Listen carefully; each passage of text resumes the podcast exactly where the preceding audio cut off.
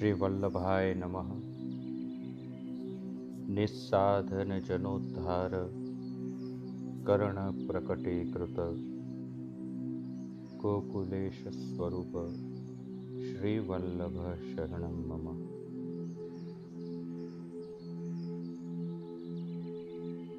आत्मीय स्नेही वैष्णववृंद,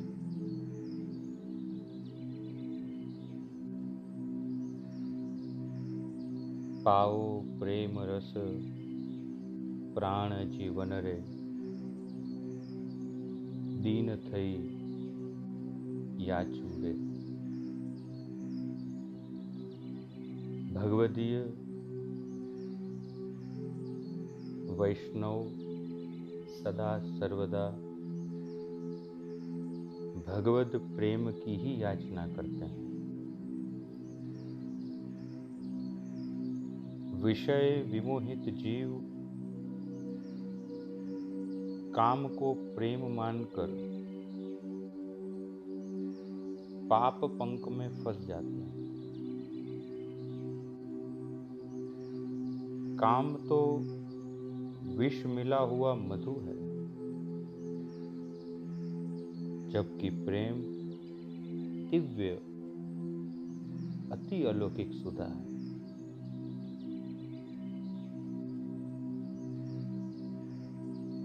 प्रेम सदा अतृप्त होने पर भी नित्य परम सुख रूप है। काम खंड है, प्रेम अखंड है। काम क्षयशील है, प्रेम नित्य वर्धनशील है। काम में विषय तृष्णा है, प्रेम में विषय विस्मरण है।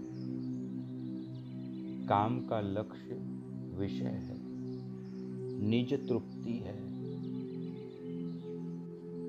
और प्रेम का लक्ष्य पूर्ण त्याग है, निज विस्मृति है। शुद्ध प्रेम तो काम का नाश करने वाला है। प्रियजनों, अपना तन मन धन रूप लोक परलोक सबको श्री कृष्ण की सुख सामग्री समझकर श्री कृष्ण सुख के लिए शुद्ध अनुराग करना ही पवित्र गोपी भाव है। ऐसे गोपी भाव में माधुर्य रस की प्रधानता है। देखो, पांच प्रकार के भाव रस बताए गए हैं। शांत, दास्य, सख्य, वात्सल्य और माधुर्य। इन पांचों में मधुर रस, माधुर्य रस सबसे ऊंचा है, क्योंकि और सब रस इसमें विद्यमान है। इसलिए ब्रह्म के साथ एक प्रकार से विवाह ही कहा गया। माधुर्य रस यानी क्या कि प्रभु के साथ जीव का अलौकिक विवाह। सूरदास जी के शब्दों में कहें, भज सखी भाव भावुक देव। भावात्मक प्रभु को सखी भाव से भजने, सेवा आदि करने की बात सूरदास जी कह रहे हैं। देखो,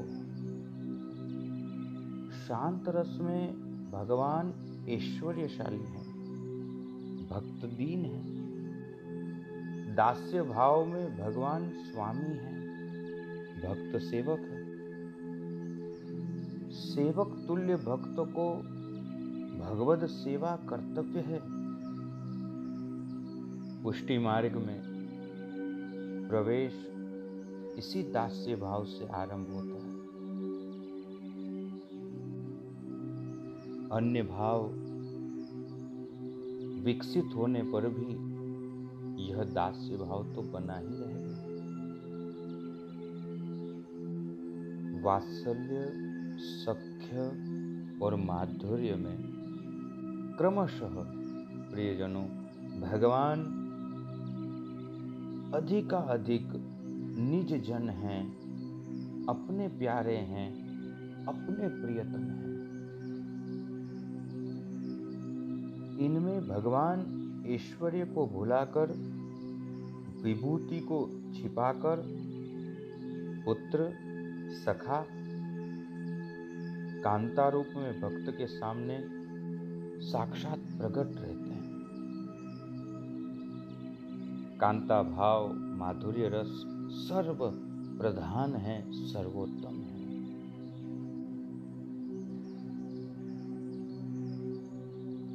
ये कांता भाव भी प्रियजनों दो प्रकार के हैं, स्वकीया और परकीया। भगवान के प्रति होने वाले कांता भाव में परकीय भाव ग्राह्य है। क्यों? क्योंकि वह स्वकीय भाव से भी सर्वोत्तम है, श्रेष्ठ है। परकीय भाव में प्रियतम का निरंतर चिंतन रहता है।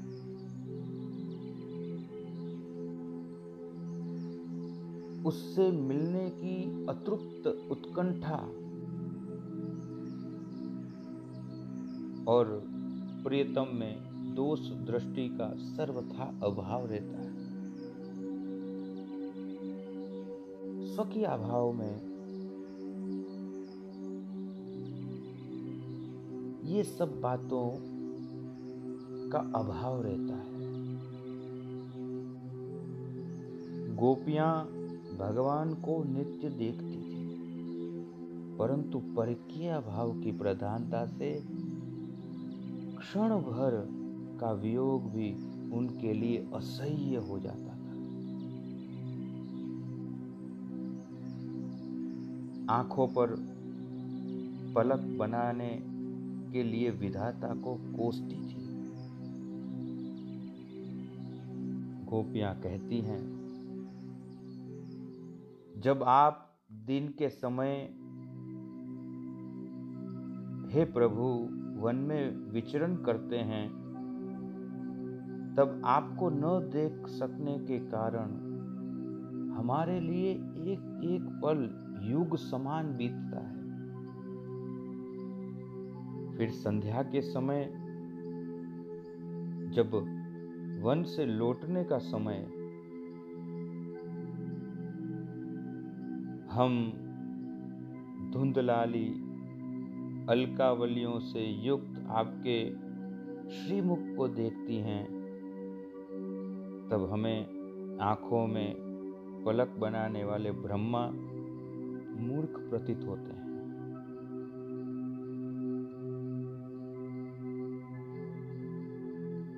एक पलक भी आपको देखे बिना हमें चैन नहीं पड़ता।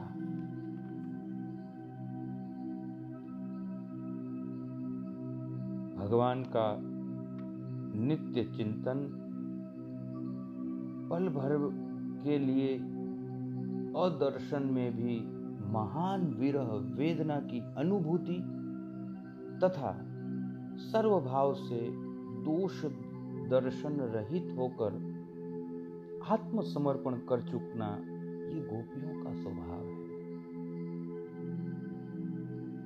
लोक वेद सबकी मर्यादा छोड़ के कृष्णानुरागिनी बन जाना ये गोपियों का प्रेम है। गोपियों में विशुद्ध प्रेम प्रकट है।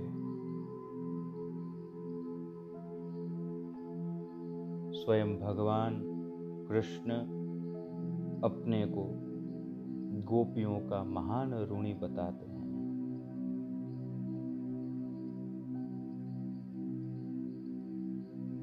अस्तु।